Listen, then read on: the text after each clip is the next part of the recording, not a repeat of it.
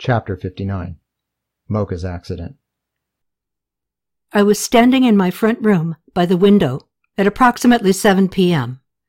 All of the windows and doors were open in my house. I heard a tremendous crash and then a thunk. There were no screeches of brakes before or after these disturbing sounds. Testimony from neighbor Robbie Derrick.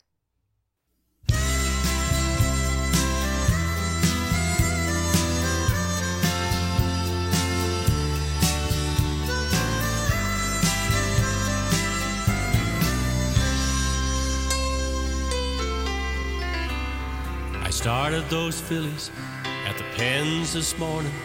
You know, the buckskin and the bay. Before the wind started blowing too hard at the mid part of the day. The driest spring in 91 years, the radio played on. Said Irving Berlin is a hundred years old today. The wind's gone and blown my woman away. The bay's a little sweetheart, yeah she is, pretty much like her mom. Buckskin train took me 20 minutes just to get the pauls on. She's smart and she's fast. She don't like people. She trembles as she stands. And Irving Berlin is a hundred years old today. The wind's gonna blow my woman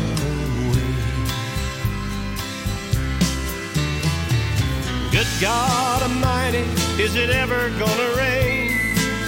Are you ever coming home? I wonder if old Irving ever wrote him a song about blowed out country, a marriage gone wrong, and a cowboy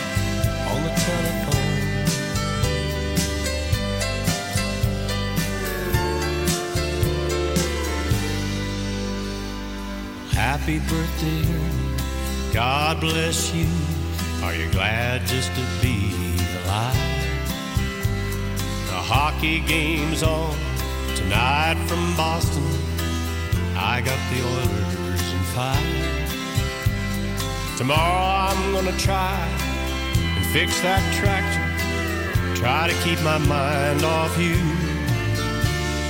And Irving Berlin a hundred years old today.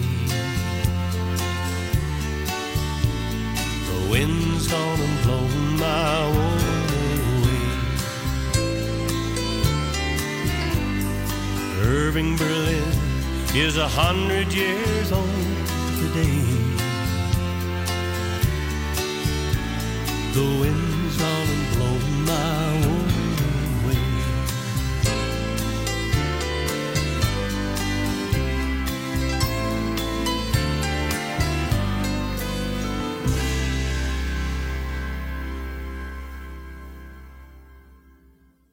Mocha grew fast.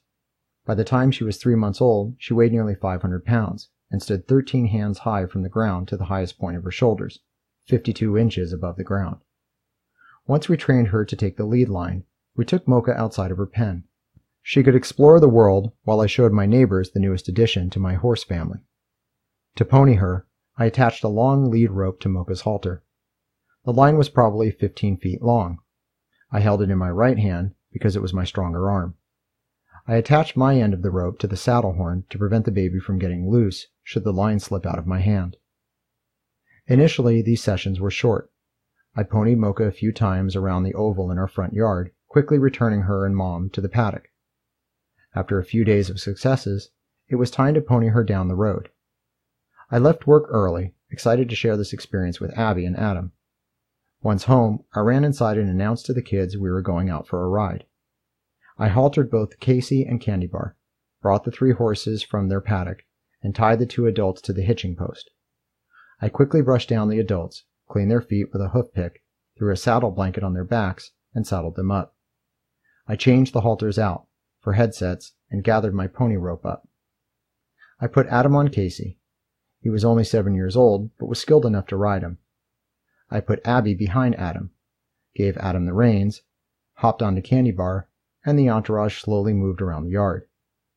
Once we gained a bit of control and confidence, I clicked at Candy Bar while squeezing my legs, and we headed to the road. Mocha followed Candy Bar at the end of the pony rope, and Casey comfortably walked behind us with Adam and Abby on his back. By coiling the line in my right hand, I could control the distance Mocha was from us. I was most comfortable keeping her within about six feet. We turned west onto the road. It was a late summer afternoon, and the sun was shining at a severe angle. I had to tilt my hat to keep the sunlight out of my eyes. Besides keeping an eye on Mocha, I needed to keep track of Casey and the kids, and urged Adam to stay close. We walked up the road about a half mile. Because this was new to Mocha, I didn't want to overwhelm her, so I yelled to Adam that it was his time to head back. Casey liked this turnaround idea. When Adam pulled the reins telling Casey we were going back home, the fellow's ears bent forward in alertness, and he picked up speed. I yelled at Adam to slow down.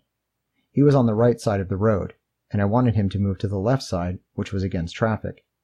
We always did this at this particular location because the winding road in front of us allowed no protection from vehicles in the right lane.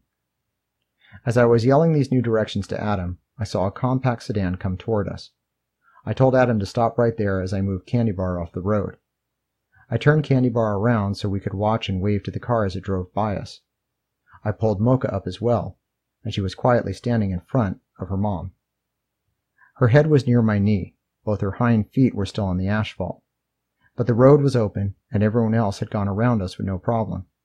As the car headed toward us, it was facing right into the sun. I could see it glinting off the windshield. I sat straight up in my saddle, proud to be showing Mocha to the neighborhood. Adam and I were in two different places along the S curve.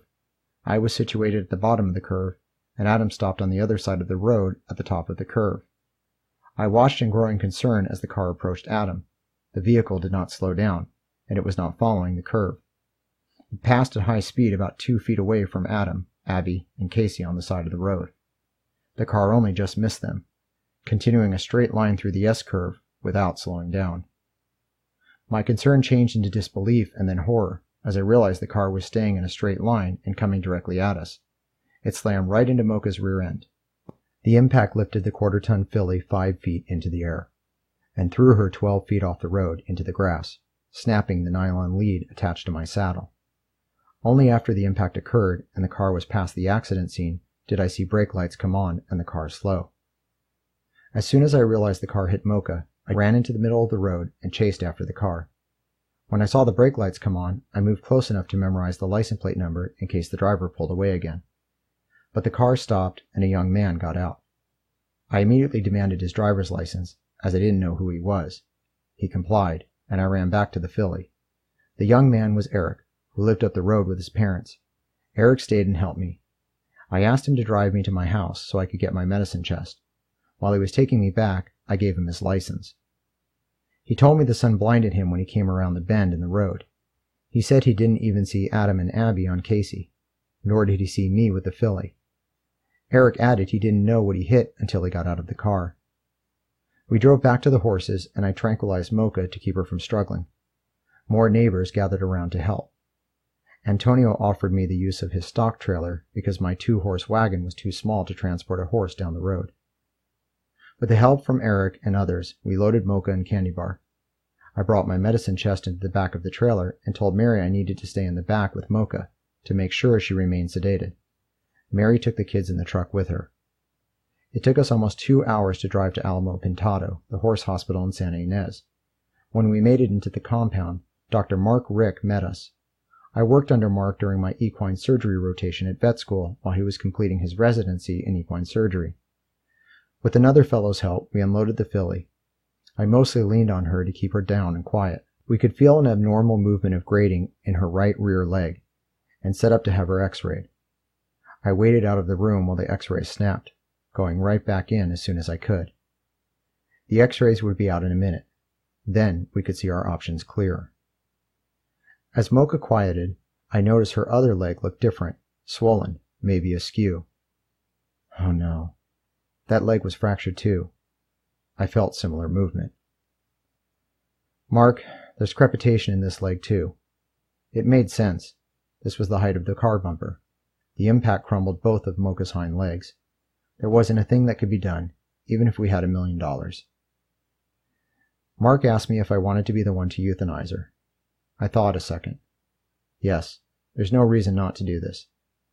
This was my charge, my patient, and my girl. I put her down myself. Pulling a syringe from my medicine chest, I filled it with pink euthanasia solution and put her down. The trip back home was horrible. Between us, Mary and I cried the entire way home. We didn't talk much because there was nothing to say. Two days later, Eric and his parents came to our house to discuss the matter. Eric didn't say much. I told him we'd let the police investigation determine fault. I felt the insurance company would have little problem paying the claim. Eric said he was sorry and admitted to us that he didn't see a thing. Separately, Eric and I went to the Templeton, California Highway Patrol office to give our respective views of the accident. The CHP declined to deliver an opinion of the crash because they felt there was not enough damage to justify an investigation on their part. Mary knew I was hurting badly. She took it upon herself to find a replacement filly. Nine days after the accident, she announced she connected with a paint horse breeder east of Modesto who had a weaned filly for sale, just a few months older than Mocha. We named her Mocha 2. The insurance companies became involved following the accident. Both Eric and my family carried insurance through Cal Farm, and after several months of investigation, the company decided Eric was not entirely at fault. In his report to the insurance company, Eric told them he had seen the horses, had braked his car to slow down, and could not avoid the filly as she was too far out in the road. Because of the conflicting statements, the insurance company offered to pay only half of the $2,500 replacement cost. Because Mary and I felt wronged, I filed a small claims action. I added up all of the potential costs that would have incurred if another veterinarian had been paid to do the work that I did to create a viable pregnancy and bring it to term. The new bill came out to $5,569.